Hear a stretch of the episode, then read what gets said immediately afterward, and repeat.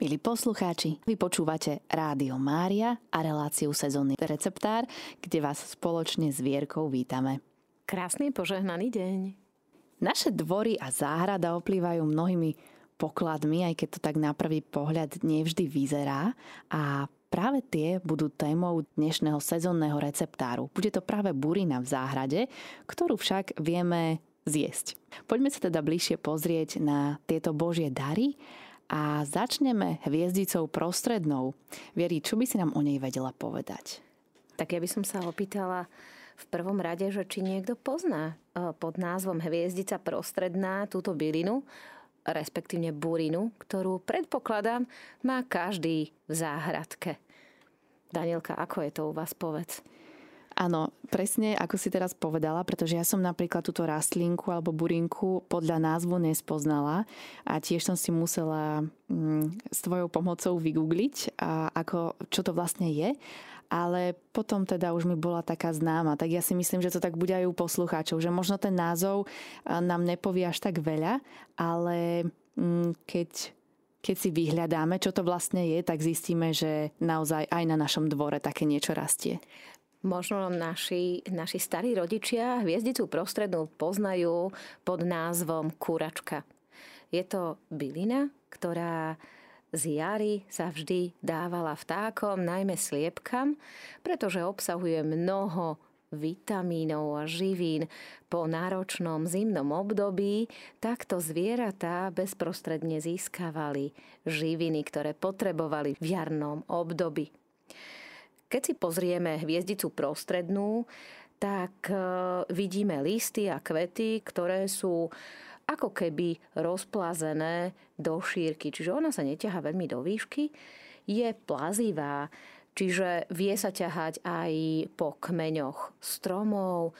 Ja som ju mala zhruba vo výške 50 cm, čo je také veľmi zvláštne, pretože v literatúre som si našla, že ona tak má do 30 cm, ale my sme sa doma zabávali práve na tom, že u nás sa jej tak trošku darilo. No a potom e, samozrejme veľmi známe alebo veľmi typické e, sú malé, krásne biele kvietky s takým zeleno-žltým stredom. Naše mámky to určite poznajú, pretože majú takú dlhšiu stonku, malinkú hlavičku a keď kvietky odkvitnú, tak, tak vznikne taký ako keby malý oriešok z toho odkvitnutého kvetu. To je také typické pre pre kúračku. Ale spomínali sme, že, že je výživná, čiže popísali sme si, že hviezdice rastú v hustých prízemných porastoch, Zbierame ju nožnicami, ja osobne ju častokrát aj trhám jednoducho rukou, pretože sa veľmi ľahko trhá a listy má také elipsovité, rastú protistojne pozdĺž dlhých štítlých e, stoniek, kvety sú maličké a biele. No a obdobie kvitnutia je od marca až do konca októbra. Preto e, ju určite naše mamky poznajú. Vtáky túto bylinku milujú. Hviezdica je hodne rozšírená, rastie hlavne na poliach, v sádoch, v záhradách, pri okrajoch ciest a v parkoch. Rastie od začiatku jary až do priaznivého počasia, niekedy až e, do zimy, kým nenapadne sneh. Je známa aj pod názvom kuračka, čo sme si povedali. A hviezdica obsahuje veľké množstvo vitamínu C a E. Hviezdica prostredná je veľmi bohatá na meď, fosfor, vápnik, draslík, saponíny, organické kyseliny a horčiny. Um, Úprimne poviem, v literatúre sa uvádza, že má močopúdne účinky, že prečisťuje krv, používa sa na liečbu obličiek, močového mechúra a močových ciest. Hviezdica priaznivo pôsobí na dýchacie cesty a v minulosti sa používala pri liečbe tuberkulózy. V každom prípade eh, v literatúre nájdete aj ďalšie účinky. My sa však rozprávame o tom, ako ju využiť v kuchyni pretože dnešná relácia sa zaoberá burinou v záhrade, ktorú môžeme ísť jesť. A to ma teda veľmi zaujíma, že ako sa dá táto kuračka využiť práve v kuchyni. Veľmi výborný je šalát. Ja kuračku, mladé listy kuračky alebo mladé výhonky kuračky dávam deťom na jar do desiaty medzi chlebík. Majú, kuračka má takú hráškovú, jemnúčko hráškovú chuť, ja osobne vždy, keď vybehnem do záhrady, tak si trošičku uh, odlomím z tej kuračky, nazbieram a, a zjem popri tom, ako sa prechádzam po záhrade.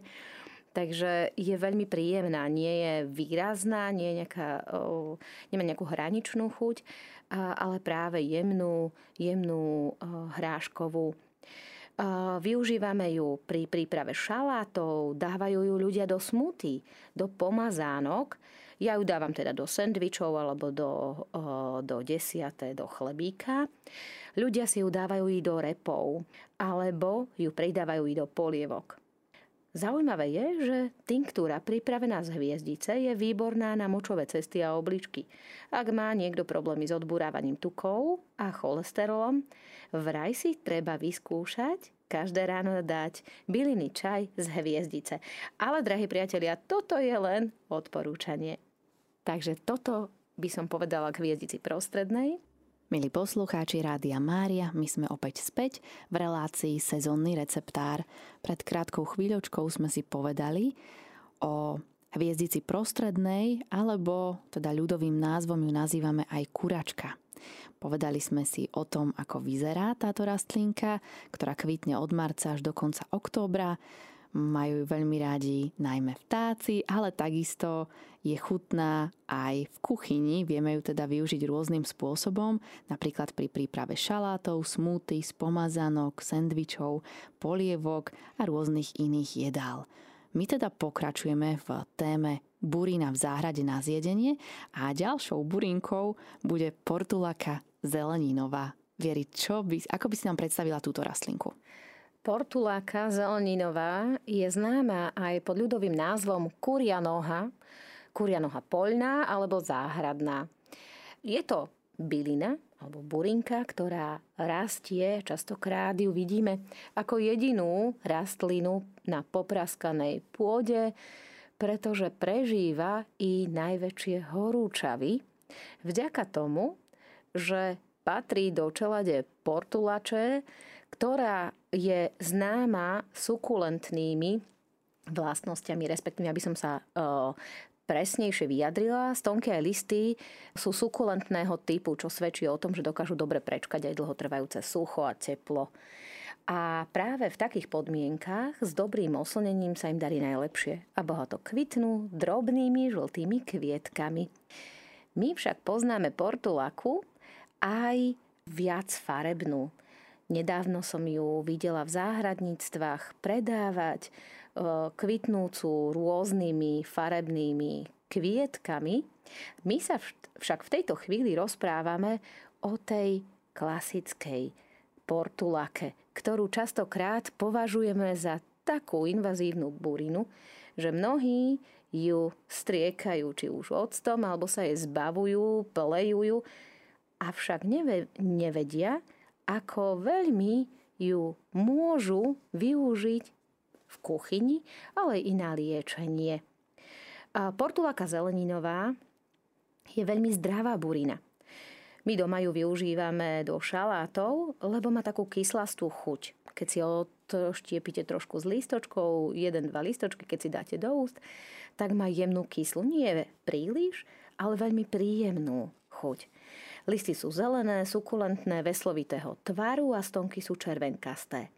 Stonka rastlín je sukulentná, ako sme už spomínali, je hladká a pri ohnutí alebo zlomení sa z nej vylučuje podobná rôsolovitá šťava ako z okry. Mne veľmi pripomína táto šťava aj e, tekutinu, ktorá vyteká z, listy, z listov aloe. Keď odlomím aloe, tak zhruba to má rovnakú konzistenciu.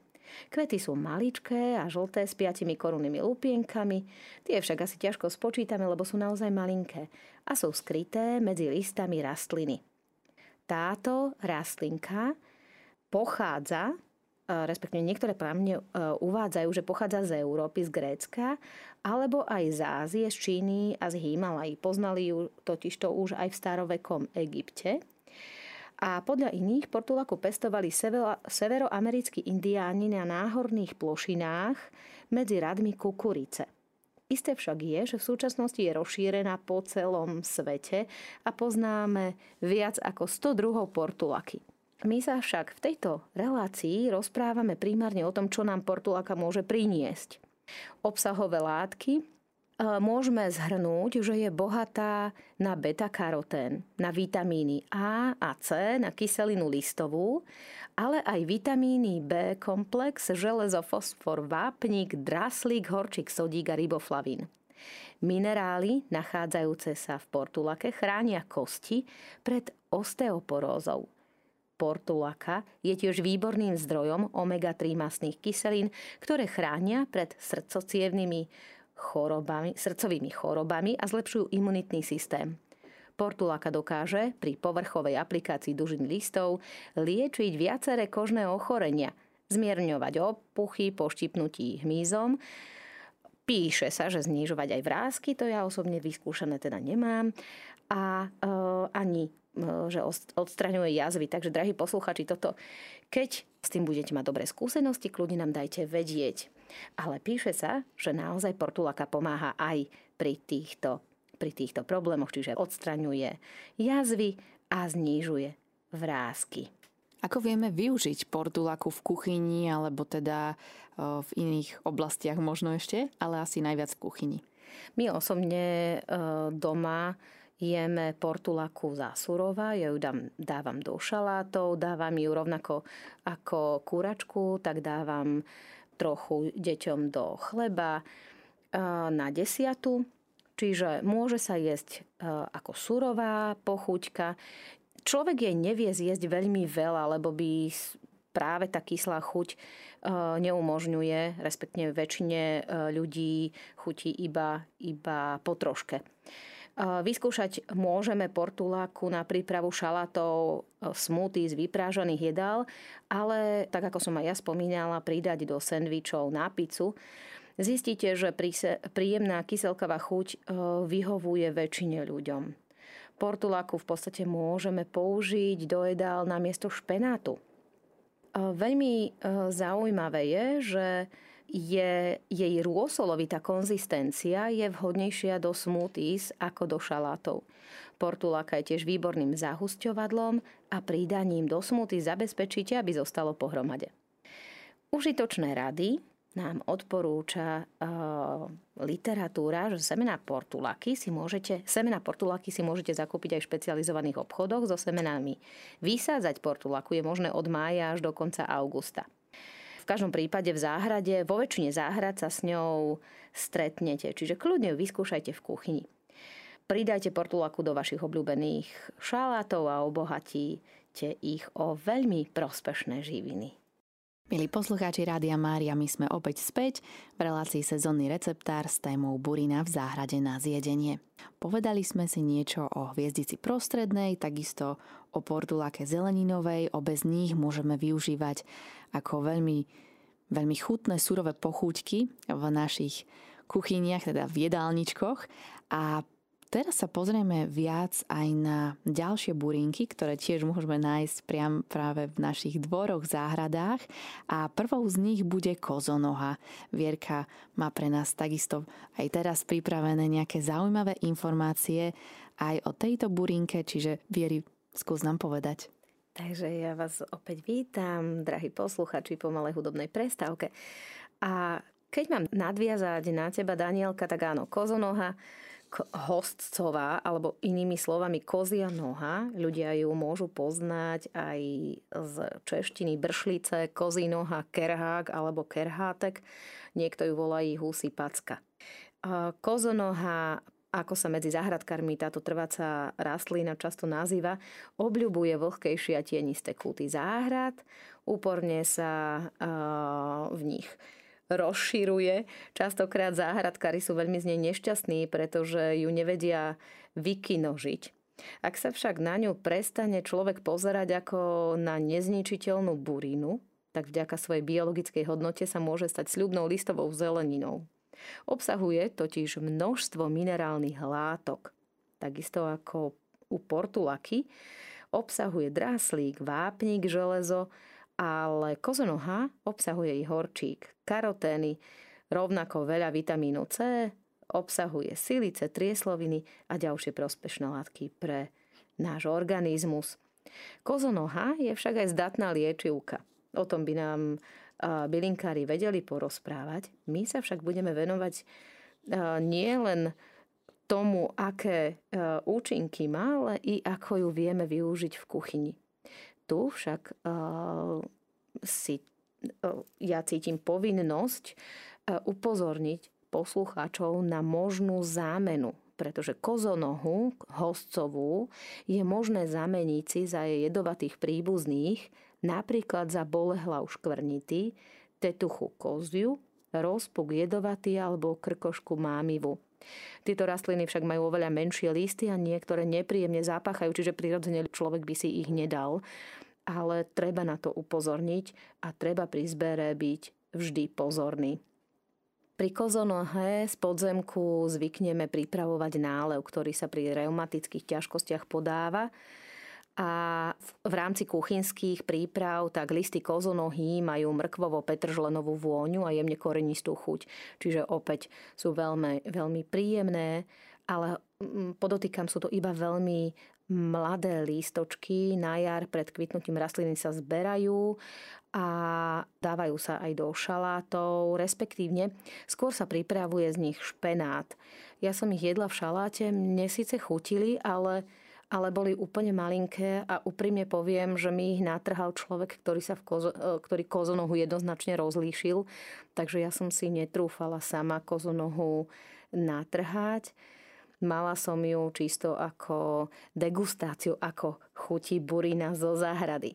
Kozonohu ľudia používajú do omáčok, pridávajú si ich do, do omelety, praženice, nákypu či zapekaných pokrmov, ale rovnako i do zeleného smúty.